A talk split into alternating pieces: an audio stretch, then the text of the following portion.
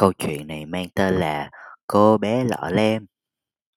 Ngày xưa có một người đàn ông giàu có, vợ ông ta ốm nặng. Khi bà cảm thấy mình sắp gần đất xa trời, bà gọi người con gái duy nhất của mình lại bên giường và dặn dò. Con yêu dấu của mẹ, con phải chăm chỉ nết na nhé, mẹ sẽ luôn ở bên con, phù hộ cho con. Nói xong bà nhắm mắt qua đời. Ngày ngày cô bé đến bên mộ mẹ ngồi khóc, cô chăm chỉ, nết na ai cũng yêu mến. Mùa đông tới, tuyết phủ đầy trên mộ người mẹ non như một tấm khăn trắng. Và khi ánh nắng trời xuân cuốn đi chiếc khăn tuyết ấy, người bố lấy vợ hai. Người dì ghẻ mang theo hai người con gái của riêng mình. Hai đứa này mặt mày tuy sáng sủa, kháu khỉnh, nhưng bụng dạ lại xấu xa đen tối. Từ đó trở đi, cô bé mồ côi sống một cuộc đời khốn khổ. Dì ghẻ cùng hai con riêng hùi nhau nói, không thể để con nghe ngu ngốc kia ngồi lì trong nhà mãi thế được. Muốn ăn bánh phải kiếm lấy mà ăn. Ra ngay, con làm bếp. Chúng lột sạch quần áo đẹp của cô, mặc vào cho cô bé một chiếc áo choàng cũ kỹ màu xám và đưa cho cô một đôi guốc mộc. Hãy nhìn cô công chúa đài, cái thay hình dội đổi hình dạng kia. Cả ba mẹ con reo lên nhạo báng và dẫn cô xuống bếp. Cô phải làm lụng vất vả từ sáng tới tối, tờ mờ sáng đã phải dậy, nào là đi lấy nước, nhóm bếp, thổi cơm, giặt giũ. Thế chưa đủ, hai đứa con dì ghẻ còn nghĩ mọi cách để hành hạ cô. Hành hạ chán, chúng chế giễu rồi đổ đậu Hà Lan lẫn với đậu biển xuống cho bắt cô ngồi nhặt riêng ra. Đến tối, sau một ngày làm lụng vất vả mệt lử, cô cũng không được nằm giường mà phải nằm ngủ ngay trên đống tro cạnh bếp. Và vì lúc nào cô cũng ở bên tro bụi nên uh, nhem nhu luốc. Hai đứa con gì ở ghẻ gọi cô là lọ lem. Có lần Đi chợ phiên, người ta hỏi hai con dì ghẻ muốn mua vài gì. Đứa thứ nhất nói quần áo đẹp. Đứa thứ hai nói ngọc và đá quý. Cha lại hỏi còn con lọ lem con muốn cái gì nào? Thưa cha trên đường về cành cây nào va vào mũ cha thì cha bẻ cho con. Người cha mua về cho hai con dì ghẻ quần áo đẹp, ngọc trai và đá quý. Trên đường về, khi ông cưỡi ngựa đi qua một bụi cây xanh có cành cây dễ va vào người ông làm lật mũ rơi xuống đất, ông bẻ cành ấy mang về tới nhà. Về tới nhà, ông chia quà cho hai con dì ghẻ nhưng những thứ chúng sinh và đưa cho lọ lem cành hạt dẻ. Lọ lem cảm ơn cha, đến bên bộ mẹ, trồng cành dẻ bên mộ rồi ngồi khóc thảm thiết. Nước mắt chảy xuống, tưới ướt cành cây mới trồng. Cành nảy rễ, đâm chồi và chẳng bao lâu sau thành một cây cao to. Ngày nào lọ lem cũng ra viếng mộ ba, ba lần, ngồi khóc khấn mẹ. Và lần nào cũng có một con chim trắng bay tới đậu trên cành cây, hễ lọ lem ngỏ mong ước xin gì thì chim liền thả những thứ ấy xuống cho cô. Một hôm, nhà vua mở hội ba ngày liền và cho mời tất cả các hoa khôi trong nước tới dự để hoàng tử kén vợ. Hai đứa con dì ghẻ nghe nói là mình cũng được mời tới dự thì mừng mừng rỡ rỡ, gọi lọ lem đến bảo, mau chảy đầu, đánh giày cho chúng tao buộc dây giày cho chặt để chúng tao đi dự hội ở cùng vua. Lọ lem làm xong những việc đó rồi ngồi khóc. Vì cô cũng muốn đi nhảy. Cô xin dì ghẻ cho đi. Dì ghẻ nói, đồ lọ lem, người toàn bụi vớ vẩn mà cũng đòi đi dự hội này. Giày, quần áo không có mà cũng đòi đi nhảy. Lọ lem khẩn khoản xin dì ghẻ nói, tao mới đổ một đấu bọ biển, lẫn với tro. Nếu mày nhặt trong hai tiếng đồng hồ mà xong thì cho mày đi. Cô bé đi qua cửa sau, ra vườn gọi hỏi chim câu hiền lành, hỏi chim gáy, hỏi tất cả các chim trên trời, hãy bay lại đây nhặt giúp em. Đậu ngon thì bỏ vào niêu, đậu xấu thì bỏ vào diều chim ơi lập tức có đôi chim bồ câu bay qua cửa sổ bếp xà xuống. Tiếp theo là chim gáy, rồi tất cả chim trên trời đều xà xuống quanh đống tro. Chim câu gù gù rồi bắt đầu mổ lia lịa, pích pích pích. nhặt cho những hạt tốt bỏ vào nồi, chưa đầy một tiếng đồng hồ, chim đã nhặt xong làm xong chim lại cất cánh bay đi. Cô gái mang đậu cho dì ghẻ, bụng mừng thầm tin rằng thế nào mình cũng được phép đi dạ hội. Nhưng dì ghẻ bảo, không được đi đâu cả. Lỡ lem, mày làm gì có quần áo nhảy mà đi nhảy. Người ta sẽ nhạo báng mày cho coi. Khi thấy cô gái khóc, dì ghẻ bảo, nếu mày nhặt hai đấu đậu biển khỏi tro trong một tiếng đồng hồ thì cho phép mày đi cùng. Vì đó, khi đó dì ghẻ nghĩ, chắc chắn sẽ bắn ra bao giờ nó nhặt xong. Sau khi dì ghẻ đổ đậu lẫn trong đống tro cô gái đi qua cửa sau ra vườn và lại gọi hỏi chim câu hiền lành hỏi chim gáy hỏi tất cả các chim trên trời hãy bay lại đây nhặt giúp em. Đậu ngon thì bỏ vào niêu đậu xấu thì bỏ vào diều chim đi.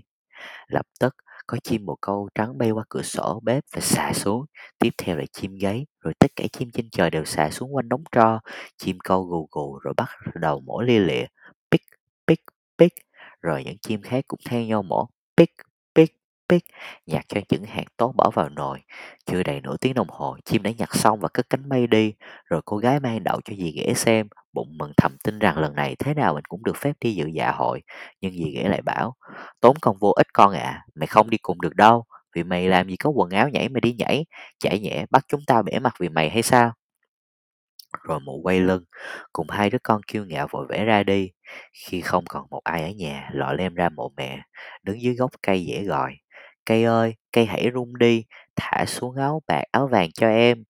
Chim thả xuống cho cô một bộ quần áo thêu vàng, thêu bạc và một đôi hài lụa thêu chỉ bạc.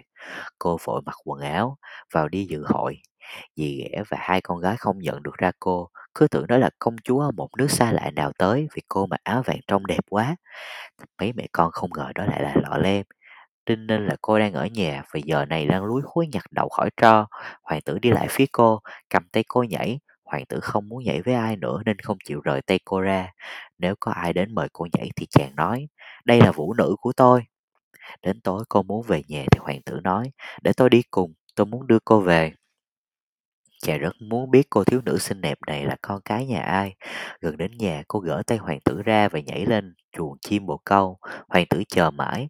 Khi người cha đến chàng, kể với ông về công việc cô gái lạ mặt đã nhảy vào chuồng bồ câu, ông cũng nghĩ. Chẳng phải đó là lọ lem. Rồi cụ lấy rìu và câu liêm chẻ đôi buồn bồ câu ra, nhưng chẳng có ai trong đó cả. Khi họ về tới thì thấy lọ lem mặc quần áo, nhem nhú đang nằm trên đống tro, bên ống lò sưởi có một ngọn đèn dầu cháy tù mù. Thì ra lọ lem đã nhảy nhanh như cắt từ chuồng bồ câu xuống, chạy ra phía cây dễ cởi quần áo đẹp đẽ ra để trên mộ.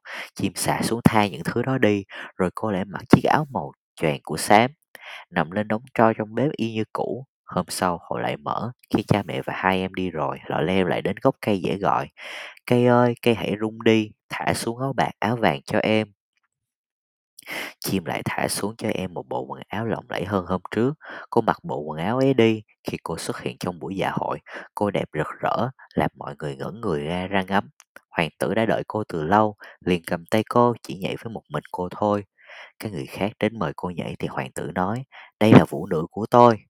Đến tối cô xin về, hoàng tử đi theo xem nhà cô ở đâu. Đến nơi, cô vội lên hoàng tử chạy ra sau vườn nhà. Ở đó có một cây lê quả sai chi chít nôm thật ngon lành. Cô trèo nhanh như sóc lẫn giữa các cành. Hoàng tử không biết cô trốn ở đâu. Chàng đợi khi người ta đến thì nói, cô gái lạ mặt đã chạy trốn. Ta đoán, có lẽ cô ấy nhảy lên cây lê rồi. Người cha nghĩ, phải chăng đó là lọ lem? Ông cho men rìu đến, đẳng cây xuống, nhưng chẳng thấy có ai trên cây. Khi cả nhà vào bếp tìm, thì thấy lọ lem nằm trên đống tro như mọi ngày. Thì ra cô đã nhảy từ phía bên kia cây xuống, đem trả quần áo đẹp cho chim trên cây dẻ và mặc chiếc áo choàng màu xám vào. Đến ngày thứ ba, cha mẹ và các em vừa đi khỏi, lọ lem lại ra mộ mẹ và nói với cây, cây ơi, cây hãy rung đi, thả xuống áo bạc, áo vàng cho em. Chim liền thả xuống một bộ quần áo đẹp chưa từng có và một đôi hài toàn bằng vàng. Với bộ quần áo ấy, cô đến dạ hội, mọi người hết sức ngạc nhiên há hốc mồm ra nhìn. Hoàng tử chỉ nhảy với cô, có ai mời cô nhảy thì chàng nói, đây là phụ nữ của tôi. Khi trời tối, lọ lem muốn về, hoàng tử định đưa về nhưng cô lẫn nhanh như chạch làm hoàng tử không theo kịp. Hoàng tử nghĩ ra một kế, chàng cho đổ ngựa thông lên thang, vì thế khi cô nhảy lên thang, chiếc giày bên trái bị dính lại. Hoàng tử cầm lên ngắm thì thấy chiếc hài nhỏ nhắn xinh đẹp toàn bằng vàng. Hôm sau, hoàng tử mang hài đến tìm người cha và bảo, ta chỉ lấy người đó làm vợ, người chân đi vừa chiếc hài này. Hai cô con gái dì ghẻ mừng lắm vì hai cô đều có đôi bàn chân đẹp. Cô cả mang giày vào buồn thử trước mặt mẹ, nhưng cô không đút ngón chân cái vào được vì hài nhỏ quá. Bà mẹ liền đưa cho cô một con dao và bảo, cứ chặt phăng ngón cái đi, khi con đã là hoàng hậu rồi thì cần gì phải đi bộ nữa. Cô ta liền chặt đứt ngón chân cái, cố nhét chân vào hài rồi cắn răng chịu đau đến ra mắt hoàng tử. Hoàng tử nhận cô làm dâu và bế cô lên ngựa cùng về. Dọc đường, hai người phải đi qua mộ, có đôi chim câu đậu trên cây dễ hót lên. Rút chi cúc, rút chi cúc, máu thấm trên hài, do chân dài quá. Chính cô dâu thật vẫn ở trong nhà. Hoàng tử liếc xuống đôi chân cô thấy máu vẫn còn đang chảy ra, Chàng liền quay ngựa lại, đưa cô dâu giả về nhà trả lại cho cha mẹ cô và nói, đây không phải là cô dâu thật. Rồi chàng đưa hài cho cô em thử, cô em vào buồn thử hài thì may sao các ngón chân lều lọt khả cả, nhưng phải cái gót lại to quá. Bà mẹ đưa cô một con dao và bảo, cứ chặt phăng đi một miếng gót chân, khi con đã là hoàng hậu thì chẳng bao giờ phải đi dân đất nữa. Cô ta chặt một miếng gót chân, cô đút chân vào hài, cắn răng chịu đau, ra gặp hoàng tử. Hoàng tử nhận cô làm cô dâu và bế cô lên ngựa cùng về. Dọc đường, hai người lại phải đi qua mộ, có đôi chim câu đậu trên cây, dễ hót lên. Rút chi cúc, rút chi cúc, máu thấm trên hài, do chân dài quá, chính cô dâu thật vẫn ở trong nhà. Hoàng tử nhìn xuống chân cô, thấy máu vẫn còn chảy ra, chàng liền quay ngựa lại, cô đưa cô dâu giả về nhà trả lại cho cha mẹ cô và nói, đây cũng không phải là cô dâu thật, gia đình còn con gái nào khác không? Người cha đáp, thưa hoàng tử không ạ, người vợ cả của tôi khi qua đời có để lại một đứa con gái người xanh xao nhem nhuốc, thứ nó chẳng gì làm cô dâu được. Hoàng tử bảo, ông cứ gọi cô ấy ra đi. Dì ghẻ nói ghen vào, thưa hoàng tử không thể thế được, nó dơ bẩn lắm, không thể cho nó ra mắt hoàng tử được. Hoàng tử khăng khăng nhất định đòi lọ lem lên cho bằng được. Cô rửa mặt mũi tay chân đến cúi chào hoàng tử. Hoàng tử đưa cho cô chiếc hài vàng. Cô ngồi lên ghế đầu, rút bàn chân ra khỏi chiếc guốc nặng chình chịch, cho chân vào chiếc hài thì vừa như in. Khi cô đứng dậy, hoàng tử nhìn thấy mặt, nhận ra ngay cô gái xinh đẹp đã dậy với mình bèn reo lên. Cô dâu thật đấy rồi. Dì ghẻ và hai cô con gái mặt tái đi vì hoảng sợ và tức giận. Hoàng tử bế lọ lem lên ngựa đi. Khi hai người cưỡi ngựa qua cây dẻ, đôi chim câu hót, rút chi cúc, rút chi cúc, hài không có máu, chân vừa như anh, đúng cô dâu thật, hoàng tử dẫn về. Hót xong, đôi chim câu bay tới đậu lên hai vai lọ lem, con đậu bên trái, con đậu bên phải. Khi đám cưới của hoàng tử được tổ chức thì hai cô chị cũng đến phỉnh nịnh để mong hưởng phú quý. Lúc đoàn đón dâu đến thì cô chị cả đi bên phải, cô em đi bên trái. Chim câu mổ, mỗi cô mất một mắt. Sau đó khi họ trở về thì cô chị đi bên trái, cô em đi bên phải. Chim câu lại mổ mỗi cô mất một mắt nữa. Cả hai chị em suốt đời mù lòa vì bị trừng phạt do tội ác và giả dối. Và đó là hết câu chuyện cô bé lọ lem rồi. Mình chúc bạn ngủ ngon nha.